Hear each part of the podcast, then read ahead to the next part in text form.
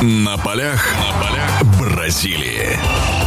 Хорошо, продолжаем нашу беседу. Валерий Юрьевич Петраков у нас в гостях. Мы говорим о чемпионате мира. Ну, давайте уже касаться матчей полуфинальных. Такие уж не прогнозы, а... Это я не знаю, была, да? Да, да, это так мы предматчево. Германия, как... Германия, Бразилия, Бразилия, Германия. Я не знаю, здесь как назови.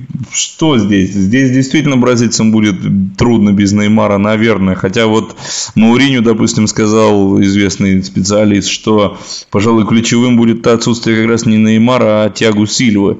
Э, что вы думаете по поводу предстоящей игры? Я не знаю, можно ли здесь говорить о фаворите этого матча? Наверное, нельзя. А может быть и можно. Бразильцев насколько сильное будет давление? Оно же еще, наверное, больше сейчас будет. В общем, что вы думаете по поводу предстоящего полуфинала Бразилия-Германия? Ну, конечно, потеря таких игроков и Сильвы, и Неймара, это, это, конечно, очень большой минус для команды. То есть даже спорить нельзя, потому что этот э, играет главную роль, э, Сильва играет основную роль, основной защитник, который все цементирует и забивает добавку всему со стандартов. А в обороне цементирует, а Неймар это игрок атаки сумасшедший, конечно, потеря двух игроков это большой минус. Но бразильцы, они сильны естественно, и командной, командной игрой, а все-таки они играют дома. Это будет, я считаю, на ребят, которые выйдут э, вместо Неймара и Сильва играть, они, естественно, будут стараться, будут играть с двойной ответственностью. Поэтому я думаю, что э, полуфинал будет э, непростой. И кому-то Э, заранее отдать предпочтение. Ну, немцы, мы знаем, чем немцы э, славятся. Это, конечно, у них поставленная игра, это контроль мяча. Они во всех матчах, которые привели на мире, они владели инициативой, играли первым номером, поэтому у них есть свои лидеры в команде, у них сумасшедшая дисциплина. Но есть моменты в обороне, на которые тоже можно уделить внимание, и есть слабости, которые бразильцы могут воспользоваться.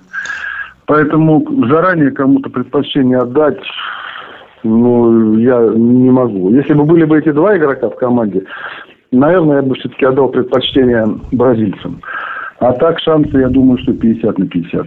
А вот немцы, о которых вы так сказали, немцы, кстати, ну да, учитывая все те моменты, которые вы назвали, но немцы, как мы помним, и на домашнем чемпионате мира шестого года, и на чемпионате мира в ЮАР они также доходили до полуфинала, и вот там в полуфиналах, в этих самых, всегда немцам чего-то не хватало. Чего вот им не хватало, как вы думаете? При всех тех плюсах, которые есть, и вот чего, что должно хватить сейчас, что называется, чтобы вот в третий раз э, такой осечки не, не допустить?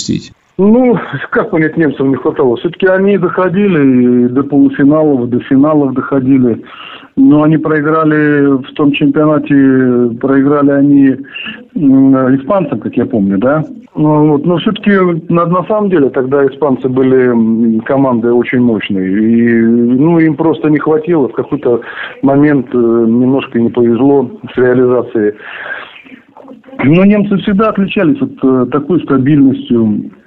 Вот. Ну, есть у них, конечно, вот свои лидеры в команде. Как они сыграют? Тот же Мюллер, тот же Швайнстагер. Вот. Э, поэтому здесь э, думаю, что однозначно вот на этот вопрос очень тяжело ответить.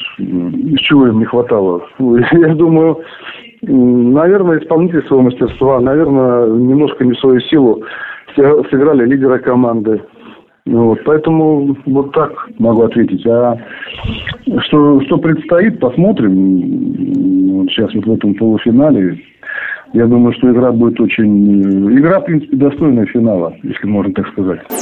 Продолжение беседы через мгновение. Оставайтесь на радиомарафон.